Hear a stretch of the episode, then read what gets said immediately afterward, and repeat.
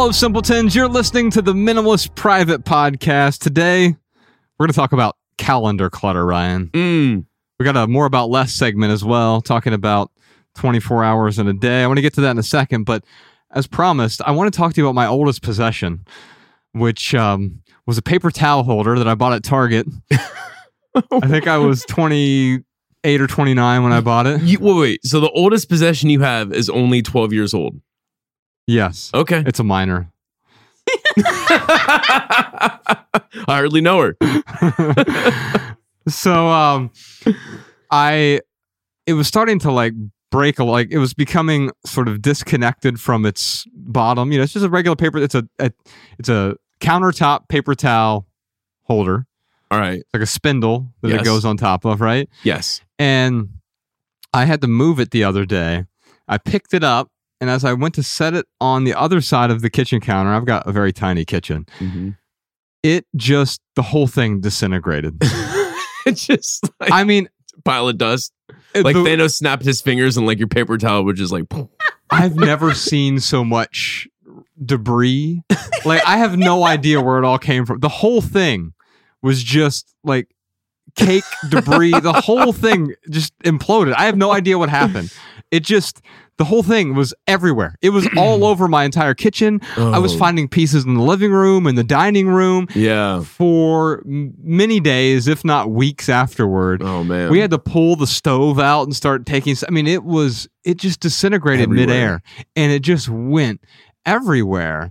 Wow. And so, um, yeah, I'm I feel so sad. I've lost my oldest possession. did did you uh do you have to get another one? I'm trying to think of what, what's our what's our recipe for upgrading? Yeah, Uh, for, repair it. for try to try to repair it. I got out the gorilla glue. I was stuck to the floor for three days. uh, what's up to repair? so you can, uh, well, you can choose to not upgrade it. So Yeah.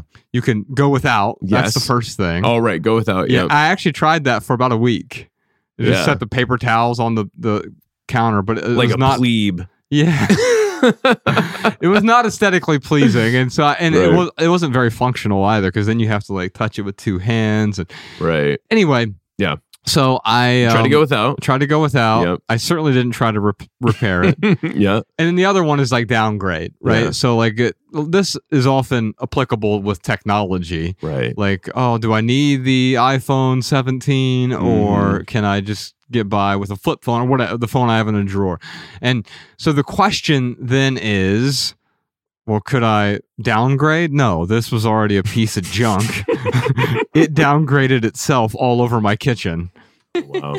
Yeah, and that's so that's crazy. um, but I had no sentimental attachment to it. I had a lot of frustration. Yeah. I was so frustrated because I was in the middle of doing something too, like making a meal, and like it just ruined the whole, you know, Oh, the whole dude. thing. Yeah, it's like I was telling you about how, uh, like when we weren't recording, about how I had a huge mason jar glass full of sparkling water, and Mariah, I'm talking the huge ones, not like the little, Yeah, little like a whole jam jar, liter. like a whole liter, yeah.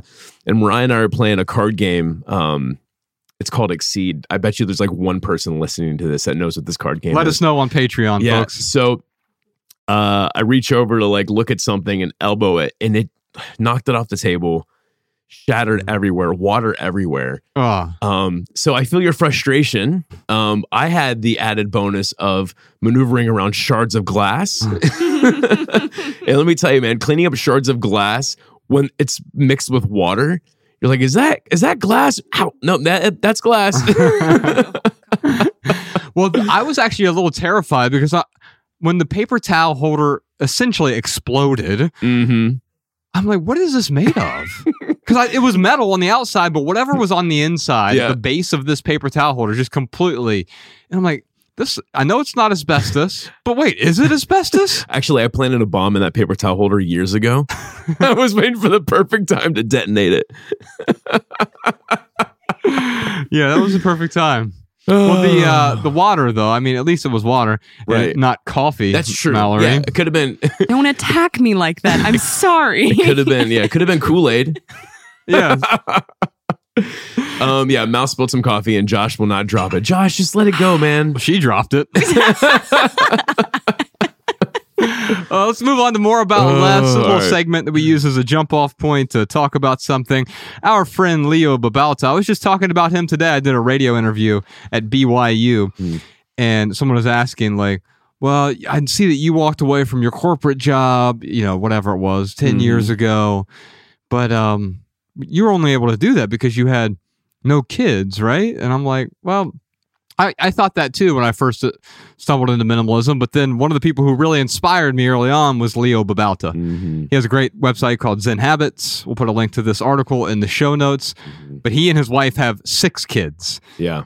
And yet he was able to do this. And I, I looked at it and I said, if this guy with a wife and six kids can simplify his life, certainly me, Yeah. little old me who's recently divorced, can simplify my own life, right? Man, yeah, it's unfortunate how sometimes people will throw something out there like that. Well, you can only do this because of your circumstance. Mm-hmm. And I have a different circumstance, which is, you know, which prevents me from doing whatever. We tell It's a ourselves some really disempowering ex- stories. Yeah, I was just gonna say, like, how disempowering is that to be like, well, Josh looks like he uh he's he's living a meaningful life, but I could never live a meaningful life because I've got kids. Yes. I'm shorter than six feet, and I, therefore I can't be a minimalist. Well, Josh is over six feet, and uh, and and therefore, you know, it's right, no, exactly. It's a it's a weird thing. It's whatever story we tell ourselves that we, we put up our own roadblocks in many ways. yeah. In fact, uh, Leo in this article talks about removing some of these daily roadblocks. This is called How to Make the Most of Your 24 Hours. I'm not going to read the whole thing. If you want to, you can. But later on in the article, he talks about the problem of time scarcity. He says, Most of us feel some kind of stress. I'm not making the most of my time, or there's not enough of it to get everything done. It's slipping away too fast. I'm overwhelmed by it all. The feeling is that there's not enough time. With a feeling of scarcity about time, we stress that we don't get everything done. We feel like we are always behind. Mm. Here's the thing to realize there's always a fresh supply of time. We get the same amount of time no matter who we are, and we get a fresh batch of 24 hours every day, no matter how terribly we spend the previous 24 hours. It's a fresh start Mm. over and over, a chance to try something new. Here's the next thing to realize it doesn't matter how much you get done, doing more doesn't solve the problem of not enough time. Mm. I think we don't realize that one line, Ryan, is we feel like we're so busy. There's this old truism. If you want to get something done, give it to a busy person Yeah. because busy people are good at getting things done. They're good at being productive, Mm-hmm. but are we producing anything of meaning, of value, of consequence? Are we being effective with that time? Yeah. You might be producing a bunch, but it could be a bunch of junk, a bunch of useless nonsense, a bunch of noise. Mm-hmm. If I just come into the room with a, a drum or a cymbal and start crashing it, I'm producing noise. I'm productive. It's the worst kind of productivity. Mm, I But- can't believe you're talking about Thom Yorke that way. It really went downhill after OK Computer. yeah, but to your point though, it's it's uh yeah, it's okay to get things done, but I, I yeah, that's Leo's so freaking brilliant, man. Yeah. That's so true. Like just getting things done doesn't give you more time. I have a funny story about time. Tell me. I mean, it has nothing to do with this article. Go for it. Uh, We'll get back to the article. so it's my- okay. This is the private podcast. We can be right. circuitous. So my my mom calls me up on Sunday, and she was like, "Hey, you're three hours behind me, right?" I'm like, "Yeah." She was like, "So let me just." She's like, "This may sound stupid." She's like, "But the Super Bowl starts at 6 p.m. my time. It starts at 3 p.m. your time. Am I gonna know the Super Bowl result, results before you?" Did you hang up on her immediately? I said, I was like, Mom, time is just a flat circle. It's a construct that we all agree on. But it was like I had to have a like a conversation with her to explain to her how the time zones worked. It was um it was interesting. wow. And she was having fun with it because I she very soon realized like, oh, okay, like this is stupid. But then she was just kind of having fun with it. Yeah. But uh yeah, it, it was it was hilarious. To be fair, his mom's only 15. So, um, no, you know what? Before we standardize time zones here, Mhm. which is silly anyway, you know, I think China has one time zone. They're roughly the same width as us, distance as yeah, us, Yeah. but they're just one giant time zone Oh wow. because they want to be realize that. unified, right? Mhm. And in fact, when you look at the East Coast of America, Indianapolis is Eastern time zone, even though it's definitively in the Midwest. Yes. I remember once you and I were driving through Indiana and we stopped at a gas station. You asked the gas station clerk, What time is it? Yeah. And she said, It depends on where you're standing in this gas station. Yeah. Over there, it's 11 a.m. Over here, it's 10 a.m. And you realize, like, oh, this is a bunch of nonsense. It's it's a construct yes, that helps us keep track of different things. But yeah. and it helps us meet at the same place, Right. Yeah. and so we're not waiting for other people. But here's what I'll say is before we standardize the time zones, I think at one point there was about 650 time zones in America Yeah. That's wild. because every town would have their own time Yeah. based on where the position of the sun was or just by some person they wanted to say here's the time here and they you know Johnny Jump Up who was the mayor of Kalamazoo Mhm. got to decide what the time was for that location. Now that I'm mayor it's a different time. yeah Take out your watches. Oh my goodness. Reset it to this time. All right. And so, wow, what a story. Um, I, lo- I my mom would totally be cool with me sharing that story. By the way, she would because she was cracking up at herself, rightfully so. if not, we'll just bleep out her name. Yeah. Anyway, let's get back to this Anyway, article yes. here. Leo goes on to talk about four ways to make the most of your 24 hours. He also, before that, he says, here's a fourth thing to realize these hours are precious, they are a gift, yet we take them for granted and we don't appreciate them to the fullest. It's so true, man. You know, I've gone through several near death experiences, especially in 2019. Mm, you re- you begin to realize just how precious a a moment with someone is. yeah. Like how precious these moments are. Amen. This isn't about getting something done. We get to enjoy this right now. You can find incredible meaning in this. You and I have recorded some podcasts that we'll never publish, yeah. but they were enjoyable sessions. Mm-hmm.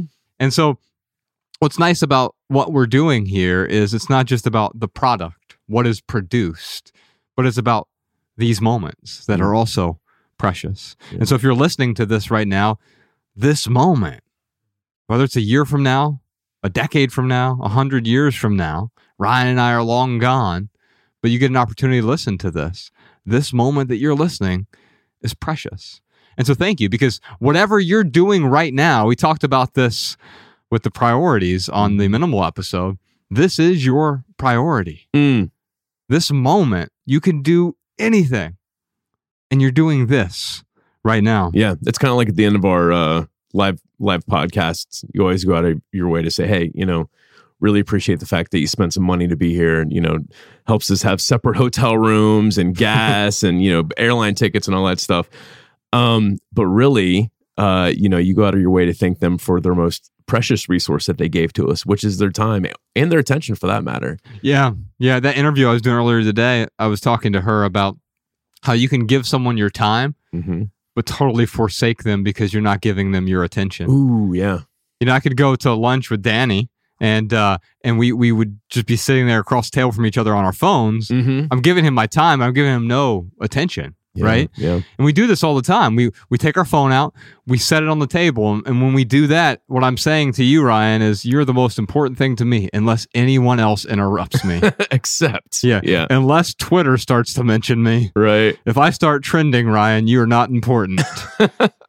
and uh, we get caught in that because guess what? We're always trending in Mm. some way.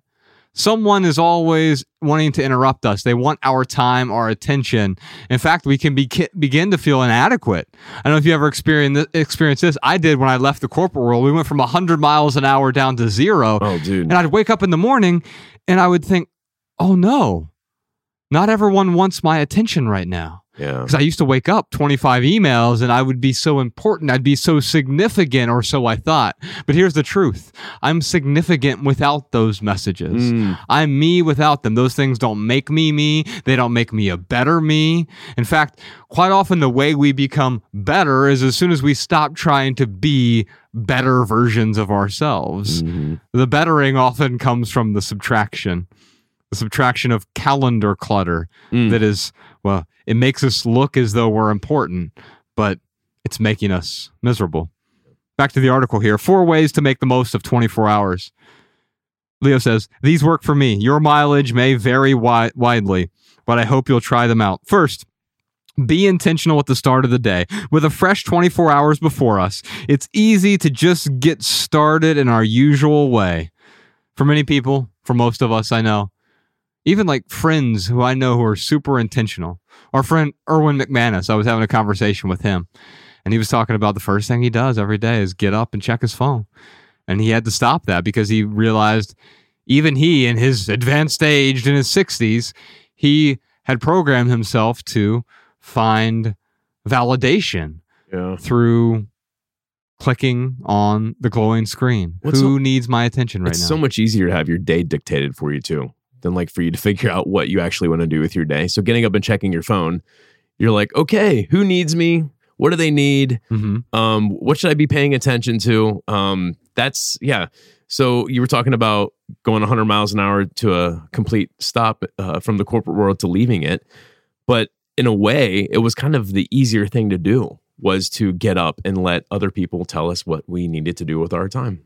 it's much easier to be reactive than it is to be proactive. Yeah. Because you're reacting to everyone else's emergency. What is Mhm. urgent to them, you are now making important to you. But just because something is urgent doesn't mean that it is important. In fact, quite often the things that are urgent are the least important things to us. Yeah. They're urgent because they're urgent to someone else. Someone sends you a urgent email. What's urgent to them? Mm. But does that mean that it's urgent to you? Probably not. In fact, is there such a thing as an urgent email, really? No. I You can't think so. email an emergency. No. There's not an email address to 911. Patent pending. no, it's a great. Emergency at 911.gov. What's oh, your? can you imagine the Oh spam they would get? oh my goodness, man! It makes me think about how in the corporate world, uh, you know, you're looking at your inbox and it just shows you the individual messages with the subject lines. How Mhm. many of those had these red exclamation marks on them? Oh, yes. Or everything was an urgent email, and when everything's urgent, nothing is urgent. Amen. Yeah. You could tweet that podcast, Shawn. Mm, Well, um, or you could TikTok that, Danny Unknown.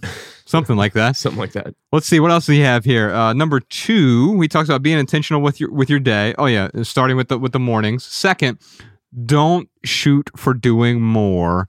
Do what matters. What I like about what he's saying here is it's not about shooting for doing less either. Mm-hmm. But if you're doing what matters, you're automatically doing less. Yeah. Because if you're doing what matters, you can't do the other things that make you so busy. Because when you say you're busy, all you're really saying is, my life is out of control. Yeah.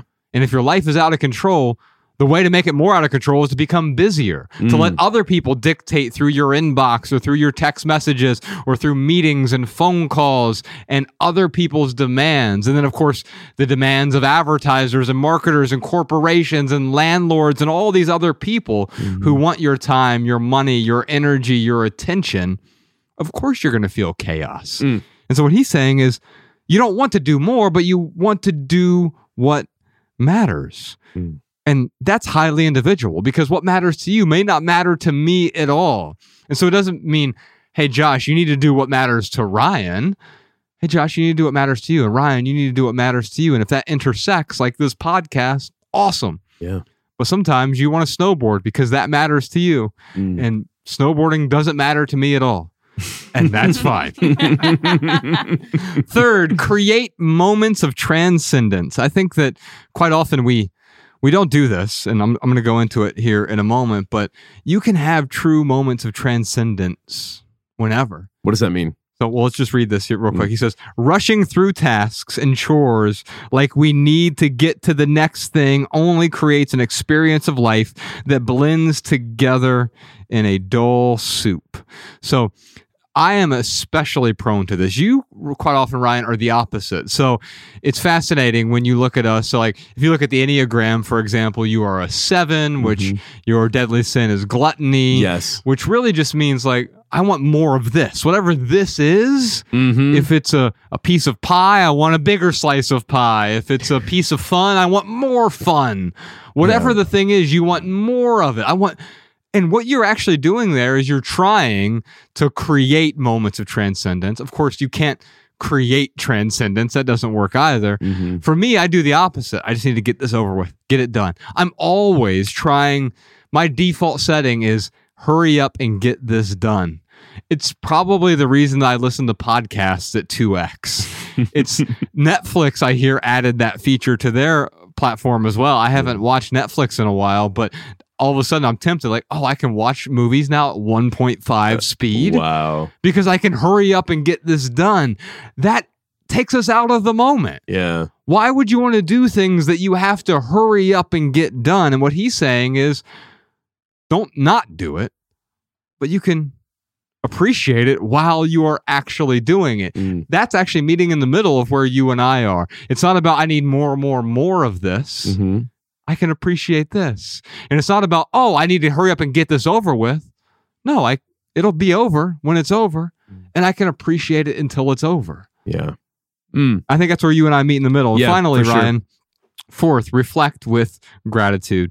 At the end of the day, take a few moments to reflect back on your day and think about what you're grateful for. It's such common advice, I know, but combine it with the other things on this list, and it's ridiculously powerful. So, the the gratitude piece is a tricky one. Yeah. Because you can't do gratitude. Yeah. You can notice gratitude. Yeah. It's interesting. Um, when we were stuck in Ohio and like, yeah, life was just like pouring it on with this, you know, uh, Mariah and I getting sick and flights canceled and things getting rescheduled and uh, whatever. Like I could list another five or 10 things.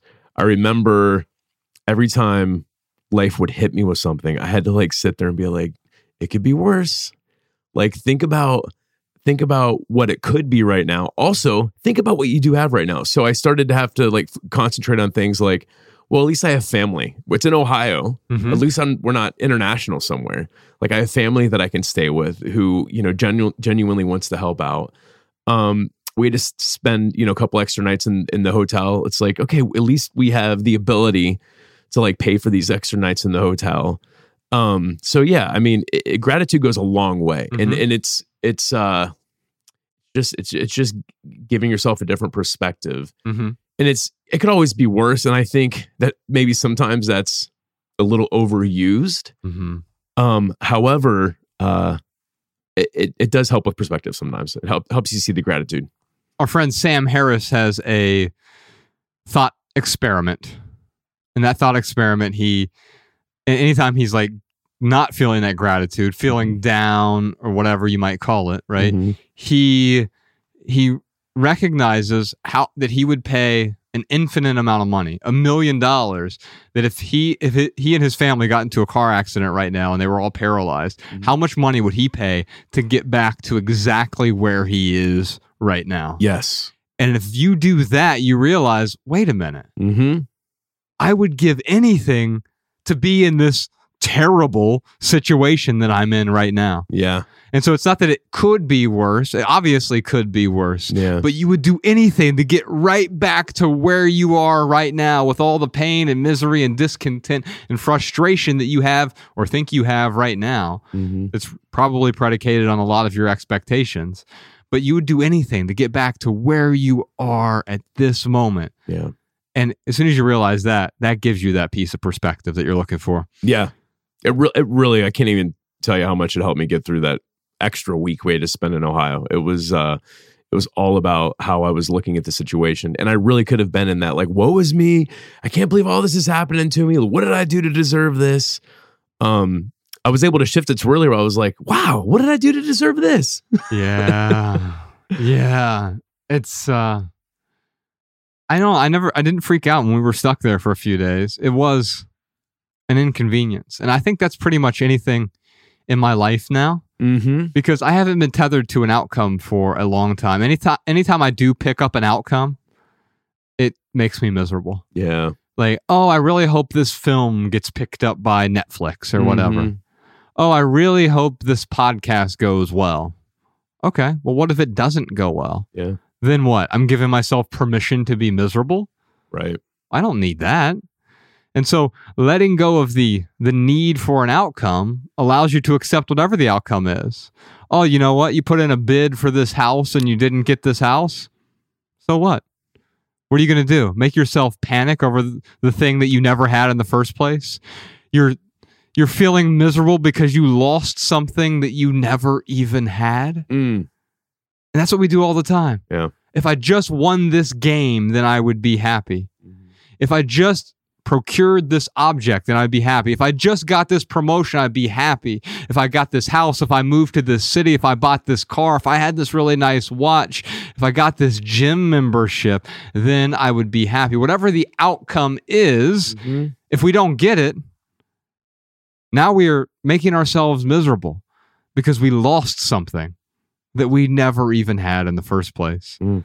Ryan, I want to talk to you about some calendar clutter. Let's do it. Corporate world, 2006. Yes. Me and you working for a, we were middle managers at a regional telecom company. We're living the dream. Oh, yes, the nightmare. Mm-hmm. Mm-hmm. It devolved into a nightmare. Yeah.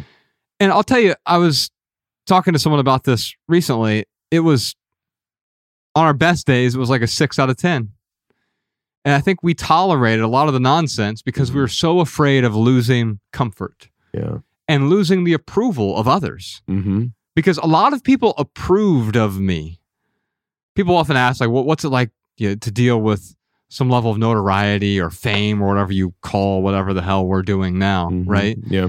And to me, it's not appreciably different from the corporate world Hmm. You and I manage a bunch of retail stores, and anytime you walked into one of those retail stores, Ryan, you were famous. That's true. They Yeah. all looked up to you. They wanted to be like Nicodemus. Mm-hmm. And so, in a way, you had that level of fame in the corporate world, and it didn't make you better. Or, in fact, it in some ways, if you're clinging to that, oh, I need people to think of me in a particular light. Mm-hmm. I want them to think positively of me. Mm. I create my own prison. Yeah. And so, man, the I think because of that, I justified a lot of calendar clutter. So we had meetings, especially Mondays. We had meeting Monday. Yep. I had nine meetings every Monday. Man. Yeah. Nine, and they're all one hour meetings, so it's a ten hour day. Mm-hmm. I remember we had a marketing meeting and we had a pre-marketing meeting to talk about the meeting that was coming up.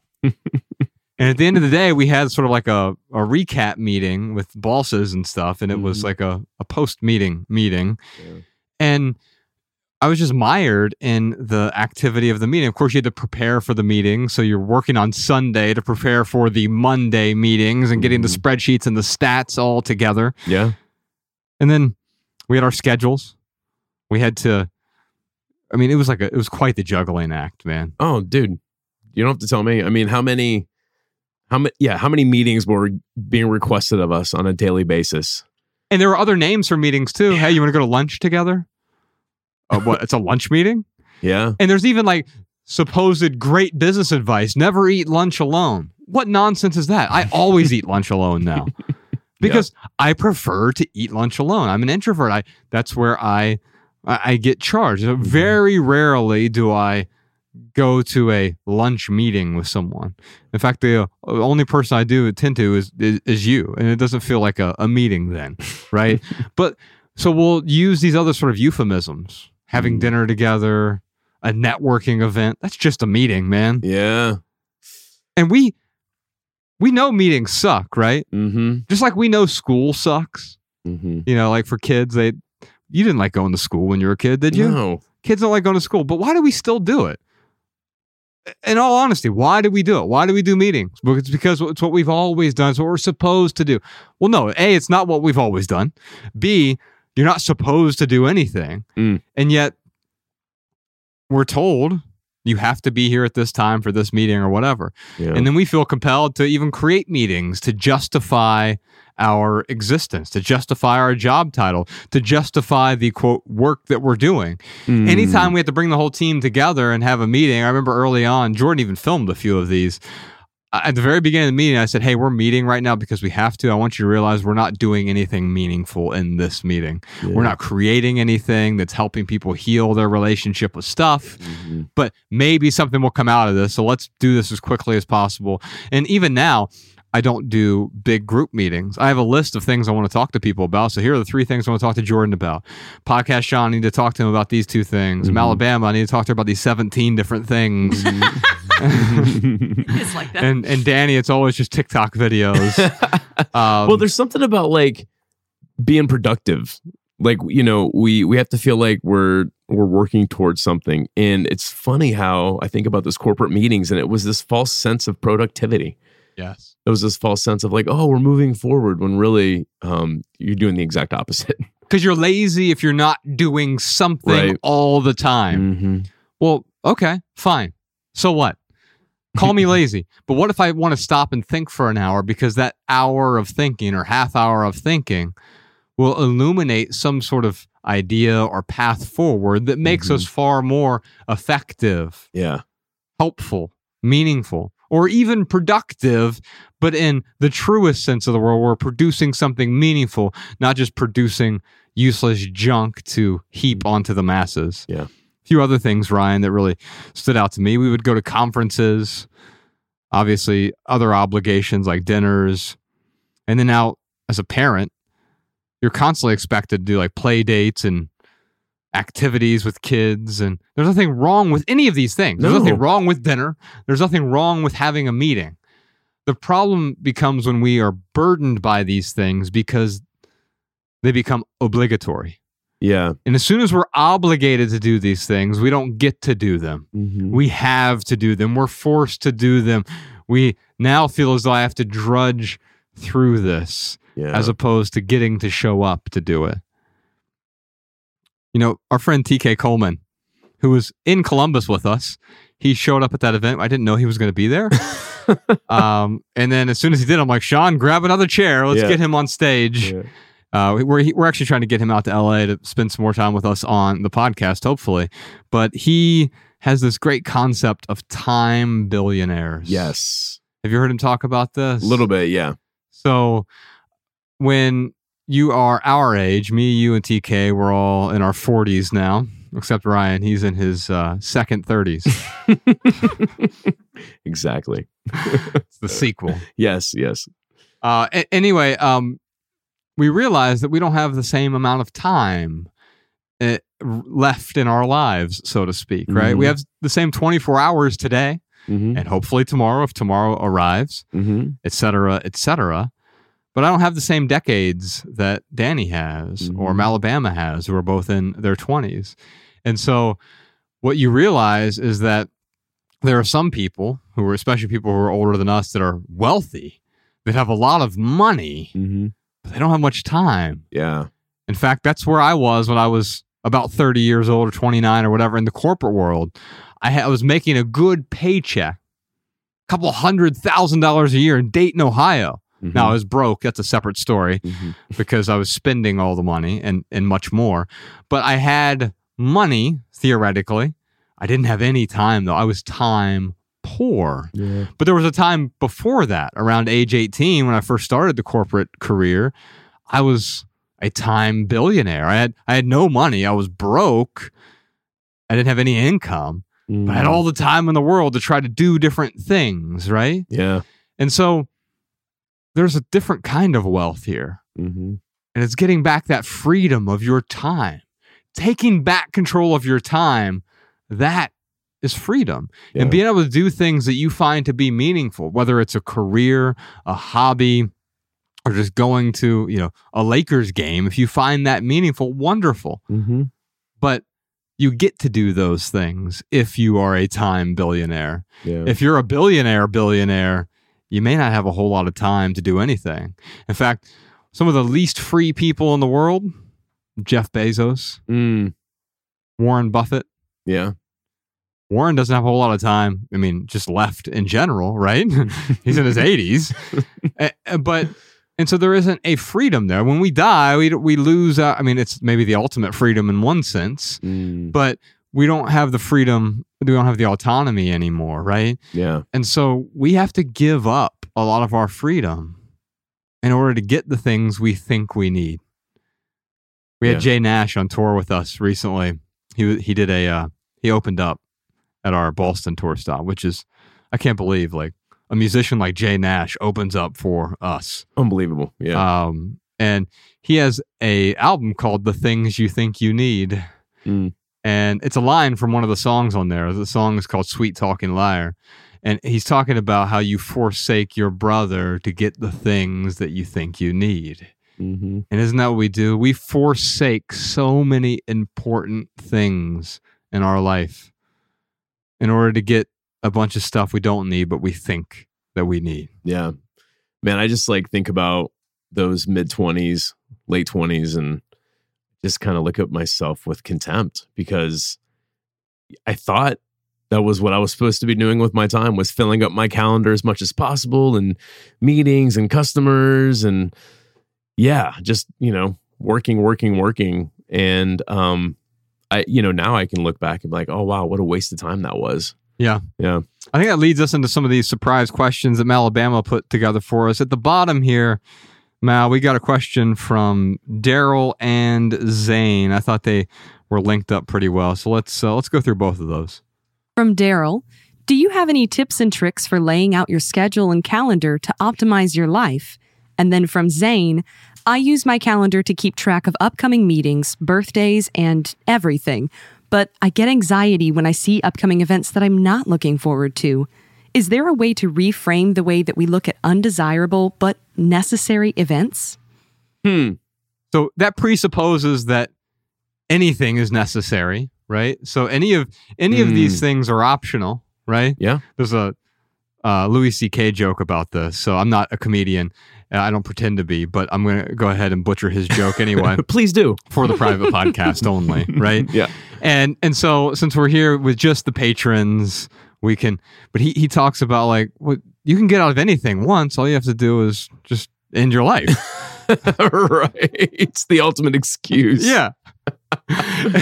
and at first I'm like, oh, how you know, obviously he's joking, but how cold is that? But then it's like, but wait a minute, all of our lives are actually going to end. Yeah. And is this what I want to do before the end of my life? Mm.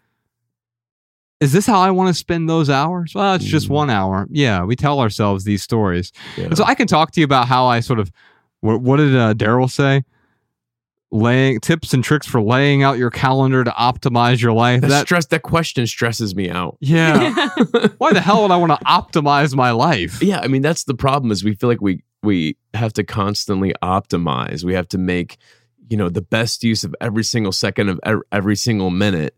Um and that's just not it's not a reasonable expectation. Yes. Like of course we're going to like do something and and we might look back and say, "Oh, that was a great use of, of my time." Or we might look back and be like, "Oh, I shouldn't have done that." But that's life. I mean, it's not about it's not about just living this perfectly optimized life. It's about um it's it's about uh, actually doing the opposite of that and learning from those mistakes. I think yes, you will you will learn, you know, sort of looking in the rear view, you'll certainly be able to carry some some things forward of oh, that didn't work for me, this did work for me, etc. But when I'm looking at my calendar today, I have very very few things on the calendar. And I do that intentionally. There's sort of three places from which I work. The first one is my today list. I don't have a to-do list, I have a today list. Mm-hmm. And at the bottom of that list, there's a someday list. And so I have a today list. These are the things that I need to complete today. Mm-hmm.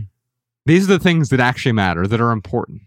These are the first thing on there is the priority. Mm-hmm. And then from there, once that is taken care of, the next thing is a priority. Now, quite often, what I learn is that the thing I thought was a priority actually isn't a priority because I don't have the time to do everything in a day. Right. And so I don't schedule it unless I absolutely have to schedule it on my calendar. Mm. And so if I need to schedule it, like a podcast that we're recording right now, that is on the calendar. I had a Mhm. radio interview this morning. That was on the calendar. I have a Mhm. doctor's appointment this afternoon. That's on my calendar. Mm-hmm. But then there are other things that don't require a specific time. I don't have to be there at 2 p.m. or 6 p.m. or whatever. Those go on my today list. Mhm. And then if I can't do it today, it goes on, on a someday list. Mm. Here's the cool thing about the someday list I don't look at it every day. I don't even necessarily look at it every week. But if I go in there at least once a month, Mhm. I delete about half the things on the someday list because the That's thing that was so important to me today ends up not even being a blip on the radar a month from now, a year from now. So those things that are so precious, so important, so significant to you today, if you zoom out a week from now, a month from now, a year from now, certainly a decade from now, Mm. there's a great chance that whatever is so important to you today is not going to be important a decade from now. Yeah. And I think that relieves some of the pressure. Yeah. What's the third thing? Oh, I um I use my calendar, I use my t- to-do list, my today list, Mhm. and I use my inbox. Mm. And so yes. I do work from like an inbox zero sort of thing, but quite often what that means is I get in there once a day and just sort of triage certain things. I'll boomerang things to a different day where I know I have time to work on them. Mm-hmm. Uh, I use uh, there's a built-in feature now, even in Gmail, where you can Ooh. schedule. I use an app called it's called Boomerang. You don't have to use that. There's a, a built-in feature in Gmail now that you can just schedule a, an email to come back to you four days from now Oh wow. or a week from now or tomorrow afternoon or whatever it might be. Mhm. And that way I know, I, hey, I don't really have time for this. I need to boomerang it. Now, that can be a trap too. You got to be careful because just like if you schedule something for your future self, Mhm. oh, I- I don't really want to do this right now, but, um, what did Zane say actually? I use my calendar to keep track of upcoming meetings, birthdays, and everything. But I get anxiety when I see upcoming event that I'm not looking forward to. Yeah. Well, how do you get those on there? Is because you said yes to it a month ago. Ooh, yeah. So for Zane, the best uh, response to his question is start saying no more often. Yes. Practice saying no. Now, how do you do that? How do you compassionately say no? Mhm. Here's how you compassionately say no. Instead of saying no, you say yes. Here's what I'm saying yes to. Mhm. And because I'm saying yes to I'm playing basketball with my son every night at 6 p.m., I can't say yes to your invitation to be at the gala at 6 p.m. right? And so you they know what you're saying yes to. And no one's going to be like, "Oh, you can't play basketball with your son tonight. I need you to." Okay, well then you start to understand a whole lot about that person. I need you at the gala. Yeah. hey, I'm going to jump in for a second, guys, because this Sure, is something that keeps coming up, and I don't know if you're going to hit it or not, but I think it's important, and that's memento mori. Remember that you will die. Mm. Mm. Um, you see that come up. I know Ryan Holiday talks about it a lot with the Daily Stoic. Yes. Um, you see it come up in Robert Greene's work a lot too. Uh, the guy who wrote 48 Laws of Power. But uh, we have done such a poor job in today's society. We have distanced ourselves so far from death, right? Mm. We hide it away. Mm-hmm. Used to be our society lived with death, right? We saw people die in front of us. We slaughtered animals in front of us. We saw, and it was a reality, right? You realized, wow, every day you saw, my time is not guaranteed. Yeah. It's never guaranteed. Yeah. And sometimes uh, it takes different things for different people. For me, the changing point was when my dad passed away in 2013. You guys have heard the story. I don't know if the audience has heard the story, but just to recap really quick, he died from complications from Agent Orange. He's exposed during Vietnam and Korea. Mm-hmm. And as I was sitting with him in 2013 and he was passing away in the VA, all he kept going over were the things he wished he would have done. Wow. And all I could think about as I'm talking with him and listening to this is we're not guaranteed any amount of time. If you want to do something, you need to do it now. Mm. Don't be at the end with the regrets. Yeah. In our society, we're actually programmed to say, I'm going to wait until I'm 59 and a half Mm. or 65 or 68 or whatever it is. That's what- assuming we're going to yeah. get there. That's Yes. when I'll do the the things that I really want to do. Mm. right. Well, you know, another way to look at it too is like when someone asks you to make a commitment, a time commitment, you can ask yourself, like, if I died, you know, Mm. tomorrow, uh-huh. would I regret not doing that thing? Yeah. And that I mean that that'll help you filter through a lot of the yeses and Mm. nos Yeah. because um yeah, someone asks you to I don't know to a birthday party. Like for me, yes, I would die and be like, oh, I wish I would have went to that birthday party. But Josh would die and be like, why did I spend time at that birthday party? I wish I wouldn't have gone to that Right, birthday exactly. party. Yeah, yeah, Yeah. Mm. yes, indeed. Thank you, podcast Shawn. That was helpful. yeah. Thanks. Malabama, we got another question here from Sarah. How do we determine what routine appointments, like medical checkups and car tune ups, are most important and which ones can wait?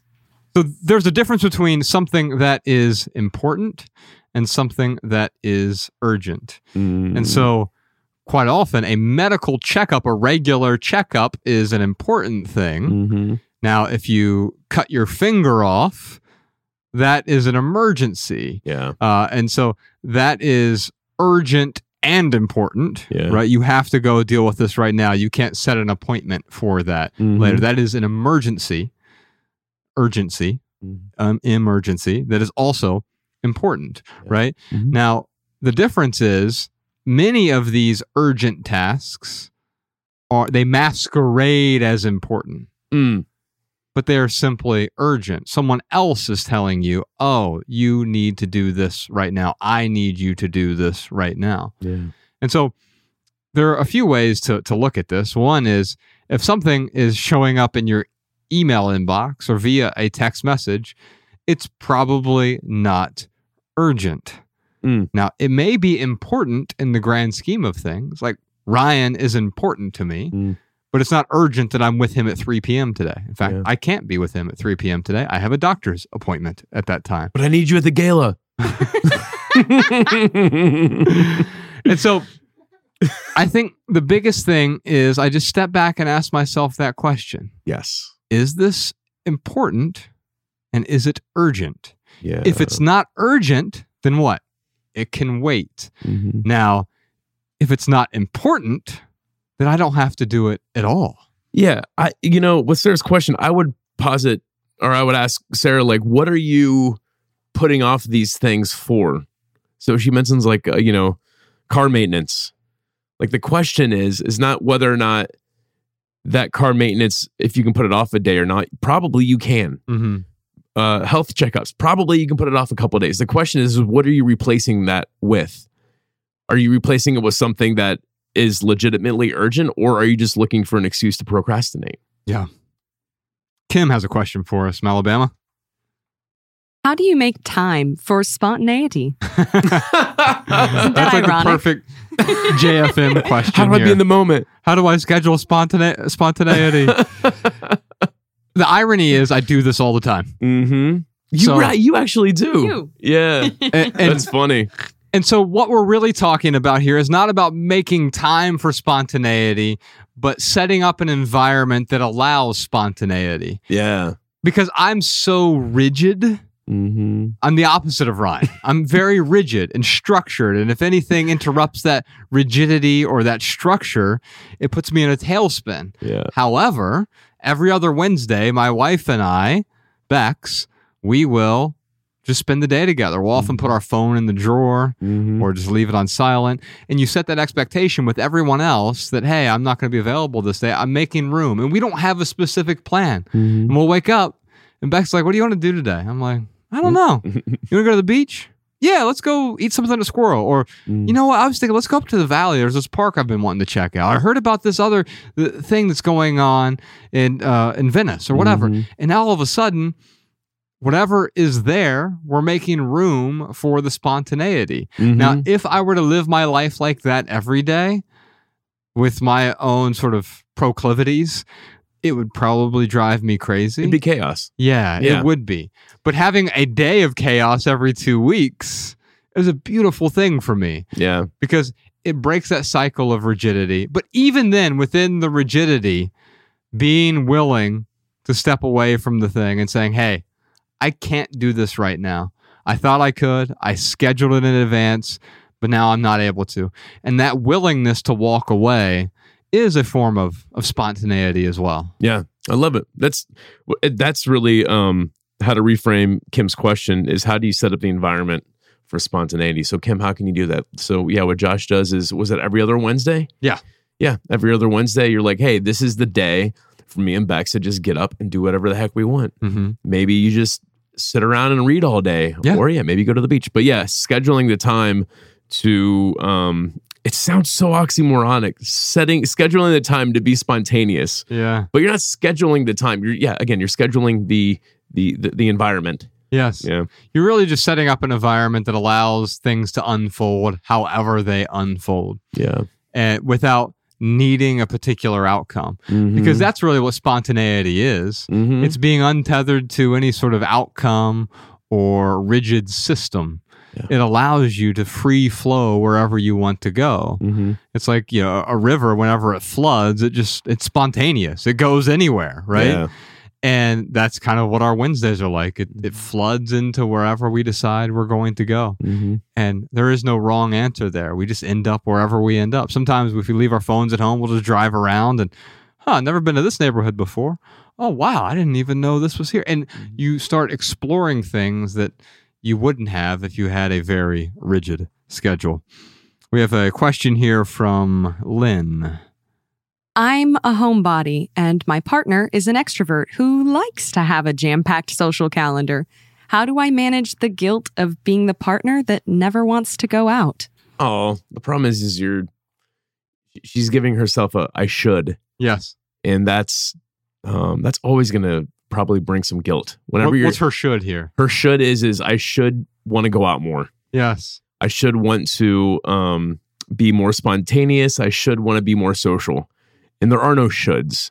Yeah. I mean, with any with any good relationship, you're never shoulding on your partner. Yeah. A- and thankfully, she's not doing the, hey, partner, you know, husband, whomever, yeah. you should want to stay home more. Yeah, she's putting it on herself. Yeah. So Yeah. that's a first step. Sure. But then you realize there is no should. And Mhm. with Ryan and I, we're exactly like this, right? Mhm. And what that means is that we're, even Ryan and I were roommates for a while, right? But he never expected me to also go out with him. Mhm. So there wasn't an expectation. Hopefully, your partner doesn't have that expectation of you. Hopefully, it's just Yeah. your own expectation. And if you have that own expectation of yours, it's not even about changing the expectation. Mhm. It's about simply letting it go, dropping that expectation. You might have had it in the past. You don't have to carry it into the future. Yeah. I think about, I don't know, I like to do things that Mariah isn't super excited to do, like go surfing Mhm. or play volleyball. Mhm. And sometimes, she- you know, she likes going to the beach. So sometimes she'll come with me just so she can hang out at the beach. But more often than not, if I'm going to go surfing, like she's not, she comes with me maybe 20% of the time. And then if, if, if I go play volleyball with uh, Dot Green and his, his girl Marley, um, she's, she has come out with me once out of like 10 different times. And that's okay Mhm. and like and, and that's two things like one i am totally okay to be on my own and to go do things that i want to do and uh, mariah is totally okay to support me in doing those things and that's Yes. that's what a good relationship is it's just it's supporting and encouraging and respecting and understanding each other's preferences And that support doesn't mean that she has to be there by your side to support you. Quite often, support means making space mm-hmm. for that other person to be their own person. Yeah. You are two individuals. There is not a relationship here. right There are two individuals who happen to intersect, and we call that intersection a relationship. Mhm. But if you want to respect the other person, the way that you do that is you make space for them to be their own person, yeah and they make space for you to be your own person. That's how you understand each other. Yeah. So, yeah, for for Lynn here, yeah, stop shooting on yourself and really, yeah, support your partner in going out and doing what they want to do. Like that's that's um sometimes that's all you can do, and that's okay. I mean, I can think of several times where yeah, Mariah's like, go have fun, and like just her supporting me having fun is like it's totally enough. Um, so stop thinking that you should you know go out with your partner and and more uh more just supporting your partner and doing what they want to do And if you needed her to always be there, not only would you be creating a prison for her, Mm, you'd be creating a prison for yourself. yeah. In order for me to enjoy this activity, this surfing, this play, this volleyball, skateboarding, whatever it Mhm. is, I need her to be here. Otherwise, I don't enjoy it. right.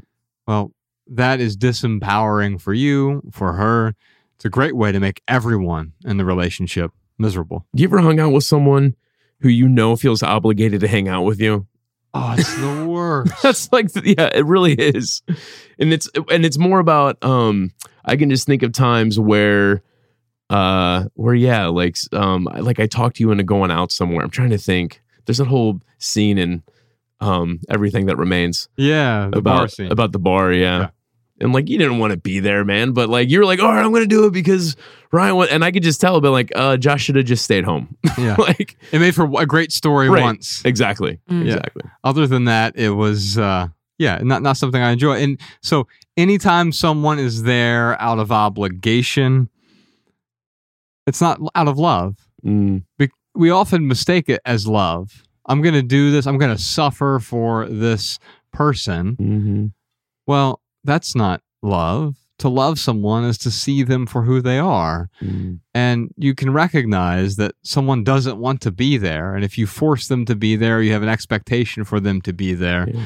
then you're unloving. Or them. not even forcing it, but like talking them into it. Yes, it's an unloving act. Yes. Yeah. Trying to convince someone for Yeah. sure. You know, let's wrap up with uh, one more question here. Either Karina or Megan. What do you think, Ryan? Oh man. Um, I don't know. I'd have to read it. Let's do Megan. I'm just All right, that's because a that's good Mariah's guess. sister's name. Not spelled that way though. Saying no to things you don't want to do is easier than saying no to things you do want to do. How do I navigate all the things I'm interested in without having a calendar that's bursting at the seams? Wow, I don't know that I agree with the Mm. premise of this Yeah, question Right. because I think quite often it's hard, just as hard to say no because you think you want to do the thing. So here's what I mean: if someone at work is asking you to come to some Christmas party and there's a and you know you just don't I hate Christmas parties, but there's an expectation in that corporation to be there, Mm-hmm. it actually makes it harder to say no to that because Yeah. everyone else is going to be there and societally, culturally, and in terms of your peer group, you feel like you're supposed to be there. Yeah. And so it's really hard to say no to other people's expectations. It's equally hard to say no to your own expectation because ultimately it is only your expectation. You've picked up their expectation and now it has become your expectation. So the Hmm. the second part of this question, how do I navigate all the things I'm interested in without having a calendar that's bursting at the seams? It's by the way that I do it is I don't obligate myself to too many things. Mm. There are so many things I want to say yes to Mhm. that I'm excited to say yes to. Yeah. Unfortunately, we mistake excitement with passion. Mm-hmm. Now, passion is the result of, well, it's actually the result of a willingness to suffer. Mm. Passus is the root of passion, which means to suffer. Mm. So, whenever we are doing something that is a little bit of drudgery, writing a book is a lot of drudgery, right? Mhm. But there's a lot of passion involved in that. Mhm. It's sort of throughout that dip, the other side of that is where the real passion happens. The excitement happens early on. You get really excited about a book idea, or you get excited about a party that you're invited to, or some event that you want to attend. And so you put it on the calendar three months from now, six months from now. But then a month away, you look at it and you're like, oh no. And then it's, oh no, it's this Wednesday. Mhm. I can't believe I said yes to that. So if I can look at my future self, because the thing I don't want to do is I don't want to burden my future self with unnecessary obligations. Mhm. I would much rather say no now when Godzilla is a baby than when Godzilla arrives six months from now and he's taking over. Because it's harder to say no the day of. Oh yeah. Don't you hate when someone cancels on a podcast with us? Yes. I don't know what it is about Los Angeles, but not just the podcasting, but there's like this thing where I and I find myself where I'm like, oh, I can't make that today because of whatever reason. But there's something about um, the air in LA where everyone's constantly making plans and breaking them the day of, and I'm Mm. guilty of it. And I try not to, 'cause, like for the first couple years, I'm like, I'm not going to be that person. I'm not going to be that person. And then sometimes things come up where like you just can't help it. But the podcast, especially because yeah, then we got to scramble at the last minute. Mm-hmm. Yeah, It's like, hey, I wish you would have said no four months ago. right. And Ex- Instead because- of an email the morning of or the night before. Yeah, it's Yeah. it's just the word. Now, sometimes there are th- some things are unavoidable, right? Hey, Yes. I got COVID today. Right. Okay, totally get it. Mhm. Nothing we can do about that. Yeah. But other times, just like, hey, I had a conflict. What- Yeah. Hey, I thought this was remote. No, you didn't, Yeah. because we actually send you all the details several times, and Mallory and and Shawn have it highlighted and bold and yellow, and Mhm. it's like the only thing we could do other than this is like show up at your door and say, "Hey, did you know it's in person?" dude, the conflict thing is the worst because what they're saying is is something more important has come up. Yeah. Yes. Yeah. Yeah, especially when it's just a conflict, you're like, oh, they have a better opportunity. Okay. Yeah. Like Which would be fine. Just say no up front. Mhm. And so that's what we're really telling Megan here is you don't want to be that person because it does two things. It stresses out the other people in your life, and you don't Mhm. want to do that. But it also stresses you out. Mhm. You don't want to have to obligate yourself to something in the future you just simply have to let go of. It's like picking up a bunch of clutter. What we're talking about here is picking up calendar clutter. Mhm. That's what this whole maximal episode has been about. Mm. Calendar clutter. We pick up a lot of clutter just to let it go in the future. Well, the best way to declutter is to not pick up the clutter in the first place. Amen. I feel Megan though on this because she sounds like she might be a seven and just wants to have the fire hose of fun and the fire hose of experiences. And living in Los Angeles, like there's just there we are living in the fire hose of fun. Like Yeah. we are in the stream. Uh-huh. And it's very hard to for me to not say yes to everything because there's so many different experience unique things that you wouldn't experience anywhere else except Los Angeles That's right. and uh yeah it's it is you got to really you know cultivate that jomo that we talk about millie the joy of missing out Yes. Because everyone has a little fomo especially sevens but if you can get to that point of like oh i'm gonna say even though this sounds really fun i'm gonna say no to it so i can x Uh-huh. and really appreciate the um the boundaries that you set up. And I know for me as uh ADHD and um a seven or ENFP, whatever it is, like when I set up boundaries and stick to them, it feels so good because it's so hard for me to do that. For me, it's POMO. And I don't mean postmodern. It's the peace of missing out. Mm. Because too often I obligate myself with a whole bunch of calendar entries and I have a busy day and then I dread what is coming, right? But if I don't have a full calendar Mhm. and all of a sudden I show up in the morning is just empty and I get to write and I get to exercise and I get to read and I get to go for walks and maybe I go to the beach and do some grounding. Mm. Maybe I even go to the movies by myself. Oh, there's so much peace in there and I'm missing out on everything, Mm. but there's so much peace in missing out. Amen. Patrons, thank you so much Yes. for being here today. Make sure you comment below. What do you do to uh, find some peace Yeah. when you're missing out? How do you say no? How do you compassionately and respectfully say no to someone? Amen. All right, y'all. Love people, use things. We'll see you next week. See ya.